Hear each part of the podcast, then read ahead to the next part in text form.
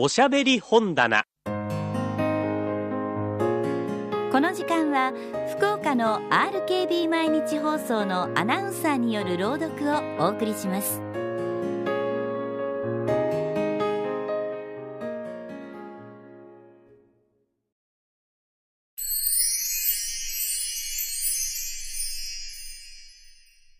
菊池寛アラビアンナイトからアラジンと不思議なランプ。昔アラブの都にムスタフという貧乏な仕立て屋が住んでいました。このムスタフにはおかみさんとアラジンと呼ぶたった一人の息子とがありました。この仕立て屋は大変心がけの良い人で一生懸命に働きました。けれども悲しいことには息子が大の怠け者で年が年中町へ行って怠け者の子供たちと遊び暮らしていました何か仕事を覚えなければならない年頃になってもそんなことはまっぴらだと言って跳ねつけますので本当にこの子をどうしたらいいのか両親も途方に暮れているありさまでしたああわしにはこの怠け者をどうすることもできないのか。ムスタフは嘆きました。そして間もなく子供のことを心配のあまり病気になって死んでしまいました。こうなるとアラジンのお母さんは少しばかりあった仕立て物に使う道具を売り払ってそれからあとは糸を紡いで暮らしを立てていました。さてある日アラジンがいつものように町の怠け者と一緒に面子をして遊んでいました。ところがそこへいつの間にか背の高い色の黒いおじいさんがやってきてじっとアラジンを見つめていました。やがて面子が一勝負終わった時そのおじいさんがアラジンに「おいでおいで」をしました。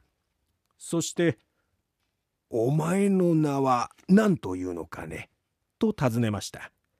この人は大変親切そうな風をしていましたが本当はアフリカの魔法使いでした。私の名はアラジンです。アラジンは一体このおじいさんは誰だろうと思いながらこう答えました。それからお前のお父さんの名は？また魔法使いが聞きました。お父さんの名はムスタフといって仕立て屋でした。でも、とっくの昔に死にましたよ。とアラジンは答えました。すると、この悪者の魔法使いは、ああ、それは私の弟だ。お前は、まあ、私の甥いだったんだね。私はしばらく外国へ行っていたお前のおじさんなんだよ。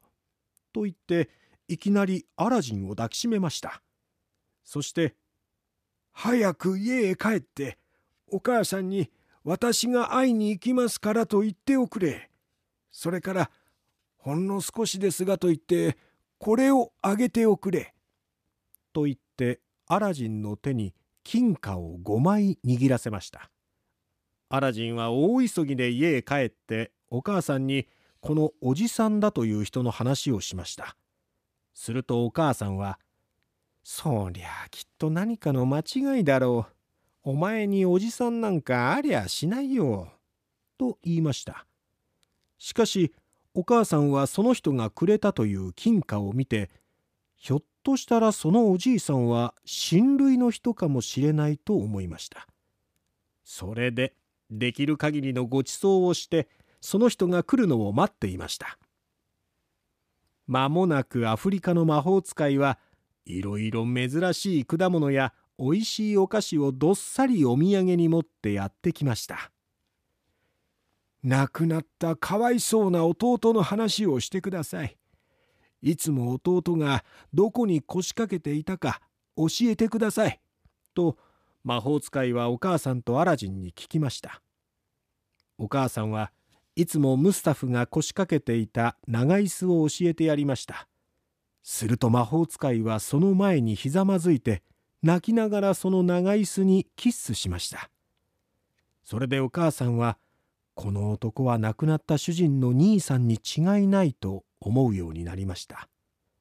ことにこの魔法使いがアラジンをなめるように可愛がるのを見てなおさらそうと決めてしまったのでした。何か仕事をしているのかね？魔法使いがアラジンに尋ねました。まあ本当にお恥ずかしゅうございますわ。この子はしょっちゅう町へ行って遊んでばかりいましてまだ何にもしていないのでございますよ。お母さんが手をもみながらそう答えました。アラジンはおじさんだという人がじっと自分を見つめているので恥ずかしそうにうつむいていました。何か仕事をしなきゃいけませんな。魔法使いはこうお母さんに言っておいてさて今度はアラジンに「お前は一体どんな商売がしてみたいのかね。私はお前に呉服店を出させてあげようと思っているのだが」と言いました。アラジンはこれを聞くと有頂天になって喜びました。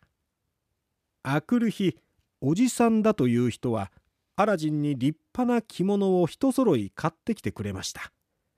アラジンはそれを着てこのおじさんだという人に連れられて町中を見物して歩きました。その次の日もまた魔法使いはアラジンを連れ出しました。そして今度は美しい花園の中を通り抜けて田舎へ出ました。二人はずいぶん歩きました。アラジンはそろそろくたびれ始めました。けれども魔法使いがおいしいお菓子や果物をくれたり珍しい話を次から次と話して聞かせてくれたりするものですから大してくたびれもしませんでした。そんなにしてとうとう二人は山と山との間の深い谷まで来てしまいました。そこでやっと魔法使いが足を止めました。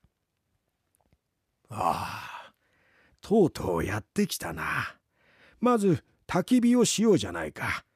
枯れ枝を少し拾ってきておくれ」とアラジンに言いました。アラジンは早速枯れ枝を拾いに行きました。そしてすぐ両手にいっぱい抱えて帰ってきました。魔法使いはそれに火をつけました。枯れ枝はどんどん燃え始めました。おじいさんは不思議な粉をポケットから出しました。それから口の中で何かブツブツ言いながら火の上に振りかけました。するとたちまち大地が揺れ始めました。そして目の前の地面がパッと割れて大きな真四角な平たい石が現れてきました。その石の上には輪がはまっていました。アラジンは怖がって家へ走って帰ろうとしました。けれども魔法使いはそうはさせませんでした。アラジンの襟髪をつかんで引き戻しました。おじさんどうしてこんなひどいことをするんです？アラジンは泣きじゃくりながら見上げました。黙って私の言う通りにすればいい。この石の下には宝物があるのだそれをお前に分けてやろうというのだだから私の言う通りに押しすぐに出てくるからな。と魔法使いが言いました。宝物と聞くとアラジンは今までの怖さはすっかり忘れて喜んでしまいました。そして魔法使いの言う通りに石の上の輪に手をかけると石は造作なく持ち上がりました。アラジンやごらんそこに下へ降りていく石段が見えるだろう。お前がその石段を降りきるとね大広間が3つ並んでいるんだよ。その大広間を通っていくのだがその時街灯が壁に触らないように気をつけなきゃいけないよ。もし触ったが最後お前はすぐに死んでしまうからね。そうしてその大広間を通り抜けると果物畑があるんだよ。その中をまた通り過ぎると突き当たりに穴蔵がある。その中に一つのランプが灯っているからね。そのランプを下ろして中の油を捨てて持ってお帰り。魔法使いはこう言いながらお守りだと言って魔法の指輪をアラジンの指にはめてくれました。そしてすぐに出かけるようにと命令しました。アラジンは魔法使いの言った通りに降りていきました。何もかも魔法使いが言った通りのものがありました。アラジンは3つの大広間と果物畑を通り抜けてランプのあるところまで来ました。そこでランプを取って油を捨てて大事に懐にしまってから辺りを見回しました。アラジンは夢にさえこんな見事な果物畑は見たことがありませんでした。なっている果物がいろいろさまざまの美しい色をしていてまるでそこら一面虹が立ち込めたように見えるのです。透き通って水晶のようなものもありました。真っ赤な色をしていてパチパチと火花を散らしているのもありました。その他緑青紫橙色などで葉はみんな金と銀とでできていました。この果物は本当はダイヤモンドやルビーやエメラルドやサファイアなどという宝石だったのですがアラジンには気がつきませんでした。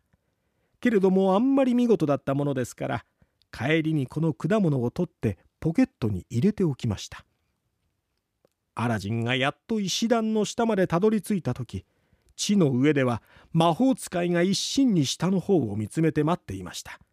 そしてアラジンが石段を登りかけると「早くランプをおよこし」と言って手を伸ばしました私が持って出るまで待ってくださいな出たらすぐにあげますからここからじゃ届かないんですものとアラジンは答えましたもっと手を持ち上げたら届くじゃないかさあ早くさあおじいさんは怒った顔をして怒鳴りつけましたすっかり外へ出てから渡しますよアラジンは同じようなことを言いました。